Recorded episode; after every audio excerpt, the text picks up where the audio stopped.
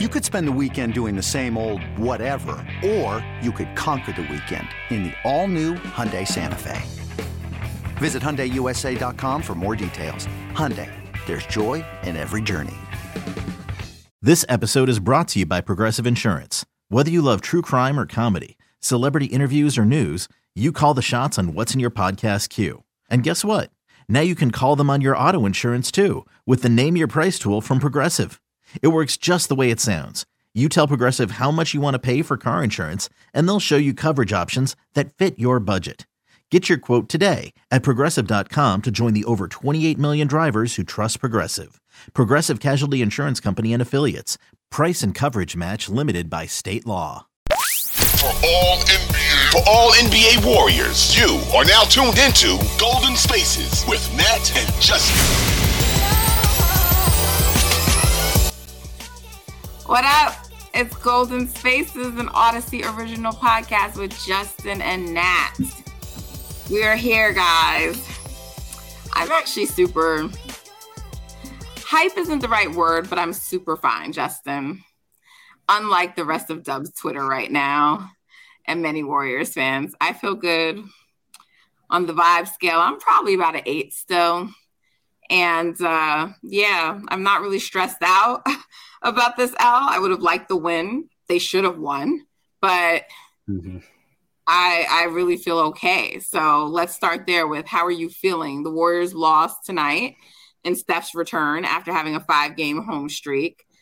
Um, part of the reason I really just wanted the W because I swear I'm so fucking tired hearing about the road record versus the home record shit. Like I like it's like every time Slater does the the Warriors haven't won an overtime game since then, or they're one and you know, like I'm so fucking tired of hearing about these stats.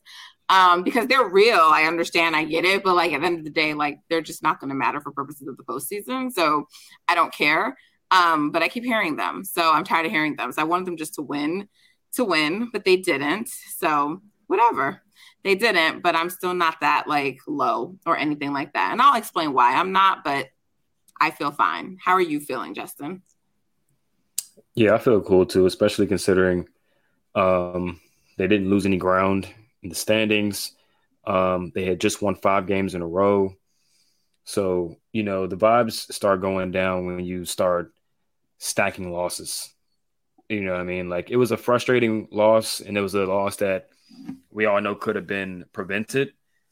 Um, the way they started and the way they finished the game just wasn't on par with what it needs to be defensively for them to, you know, do anything major in the postseason. So hopefully they can, you know, get back on track with that and find a way to defend on the road. But overall, like, you know, it is what it is. AD goes for almost 40. I think he might have had 40. Um, you know, it, it, it's just another game, 82 games. And it's at the point in the season again where it's like if the Warriors are at 40 wins right now instead of 34 and they lose the same way, people aren't really throwing their arms up in the air. It's just the fact that they're trying to get to a certain point, um, avoid the play in and all that type of stuff. And it's like, ah, uh, we, we thought we had some momentum and it's a frustrating loss. So, you know, it is what it is. And it's the Lakers, so people are going to be mad. Yeah, against the Lakers without Bron. Listen,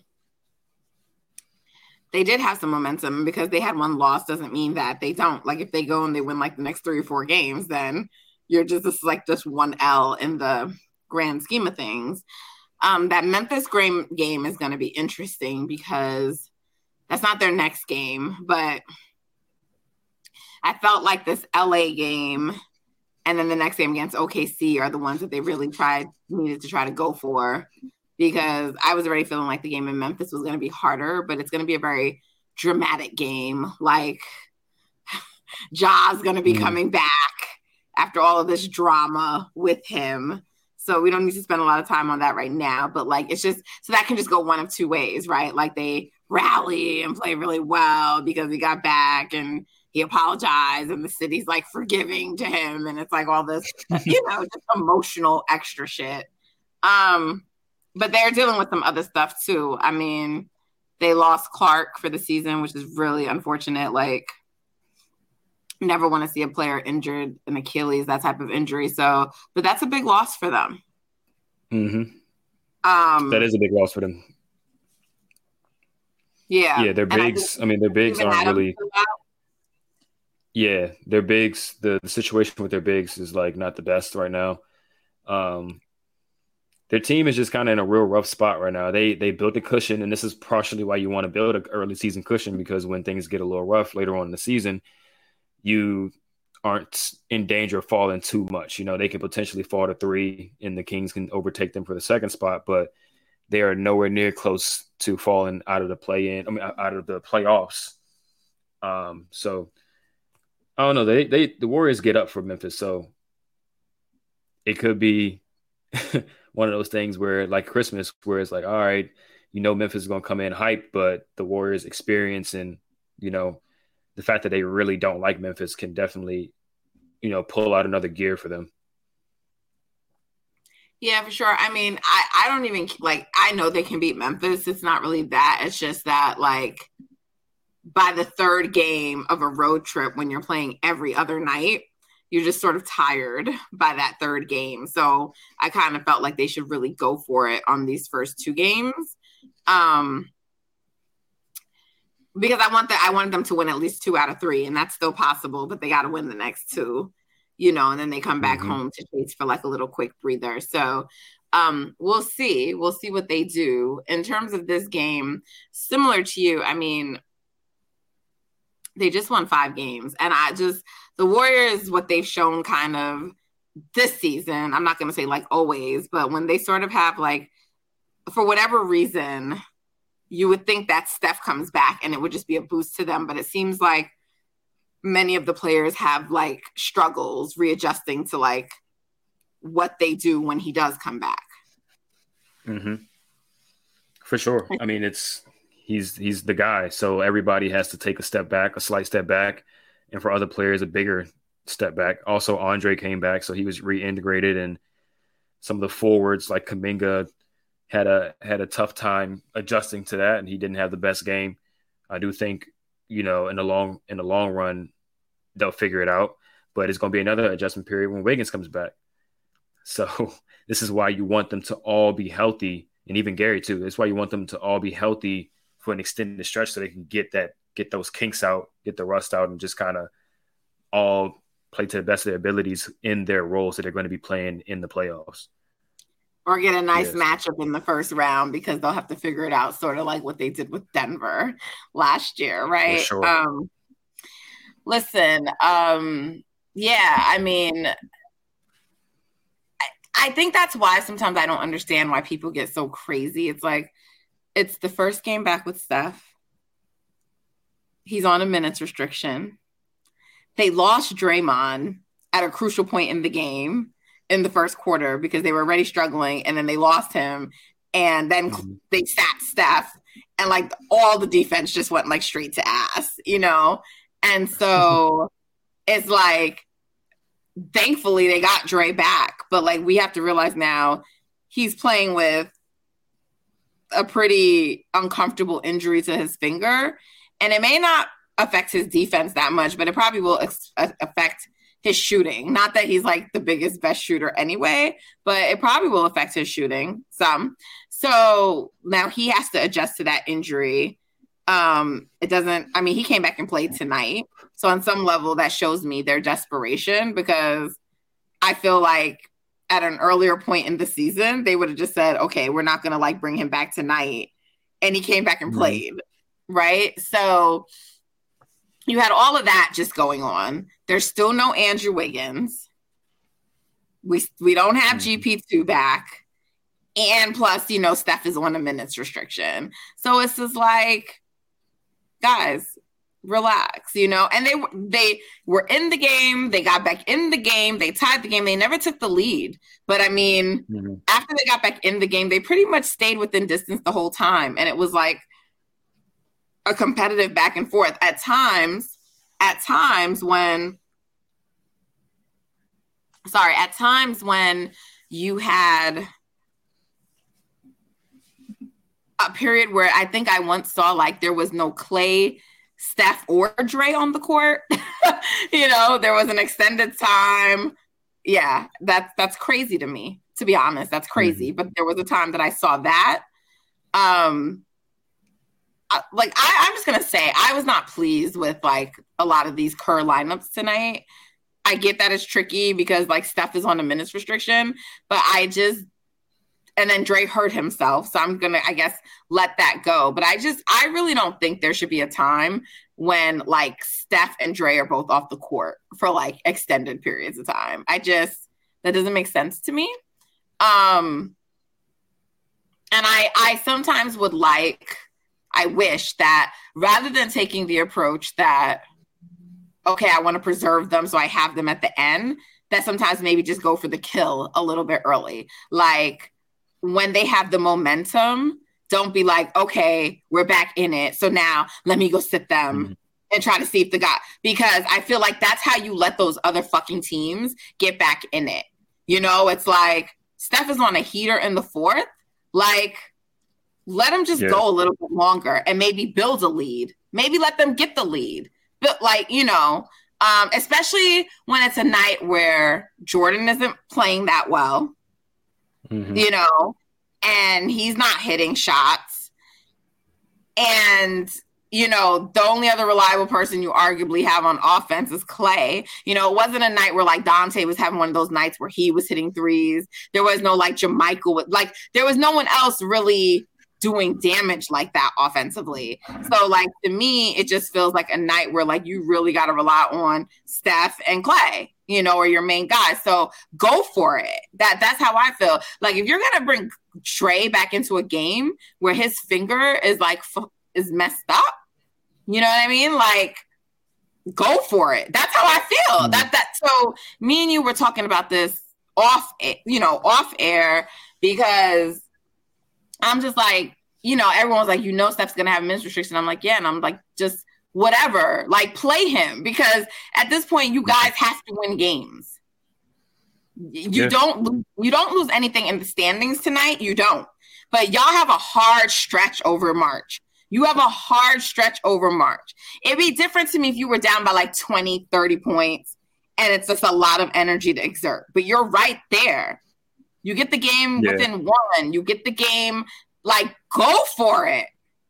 Don't be like, okay, let me get a quick little two minute break for them. And then now they got to come in and try to make back up a five point deficit, a seven point deficit, and then still take the lead. Like, those are the times I have an issue with things. I just, I don't understand that. eBay Motors is here for the ride. Remember when you first saw the potential? And then through some elbow grease, fresh installs, and a whole lot of love, you transformed 100,000 miles and a body full of rust into a drive that's all your own. Look to your left, look to your right. It's official. No one's got a ride like this. There's nothing else that sounds like, feels like, or looks like the set of wheels in your garage. With over 122 million parts, you can make sure your number one ride or die stays running smoothly. So there's no limit to how far you can take it. Brake kits, turbochargers, engines, exhaust kits, roof racks, LED headlights, bumpers, whatever your baby needs, eBay Motors has it. And with eBay Guaranteed Fit, it's guaranteed to fit your ride the first time, every time, or your money back. Plus, at these prices, well, you're burning rubber, not cash.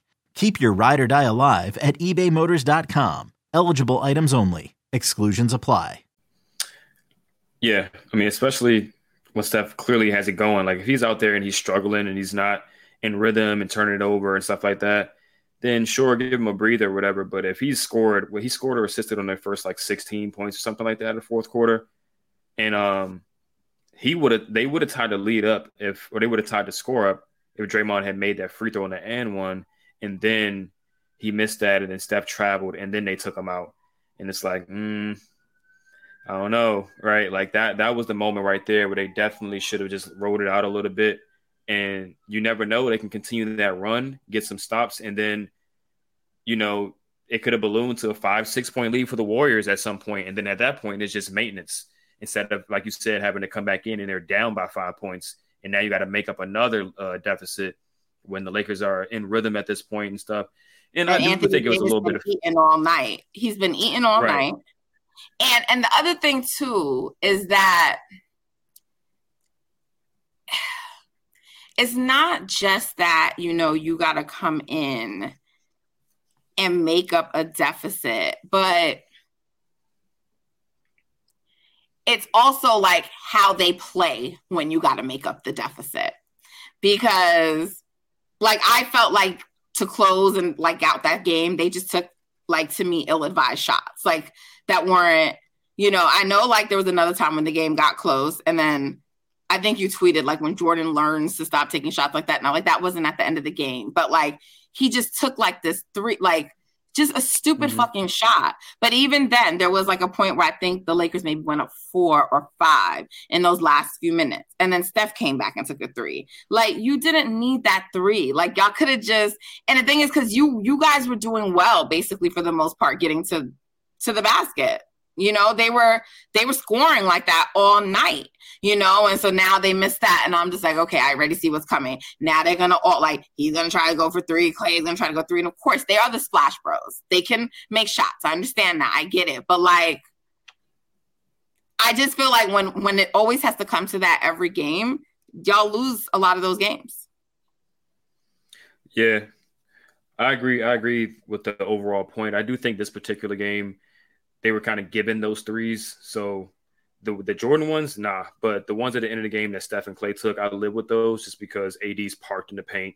You know, Draymond gets a, a decent enough screen for them to get a little bit of um, space, and they were hitting shots. So Steph and Klay in particular, they were hitting threes. So I live with those. But in general, when you're playing against teams who don't have Anthony Davis in the paint, um, they don't have like an elite rim protector like that, and teams aren't sagging off Draymond all the way into the paint, then for sure. I mean, and Steph probably could have you know, took a dribble point. inside and hit a mid range though. Exactly. And also too, like I get it. Like Steph does not get a lot of fouls that he could, but to me, there were some guys that he could have like drew some fouls on as well. And like mm-hmm. you could have stopped the clock and you could have that's what I mean. Like to me, it's not always about you getting to the rim and actually making a basket because yeah, AD's there. Right. And I think earlier I tweeted that too because there were points when like AD wasn't on the floor and I see these guys going for mad threes. I'm like, son, mm-hmm. AD is not mm-hmm. on the floor. If y'all don't fucking drive to the back, if y'all don't drive to the basket, you know, it just, I don't understand. Yeah, and that, I mean, Steph is when it when push comes to shove, Steph is going to do that. He did that this game. He got to the rim, he drew a few fouls. He just didn't do it in the last possession. But it really has to be Jordan. It really it has to be Jordan, right? Klay, yes, you're six seven, he doesn't have the handle the burst that Jordan has, but he can get to the rim and, and stuff like that. But Jordan, you have the burst, you have the finishing ability, you have the tricks with the handle and stuff like that, that Euro steps and all that.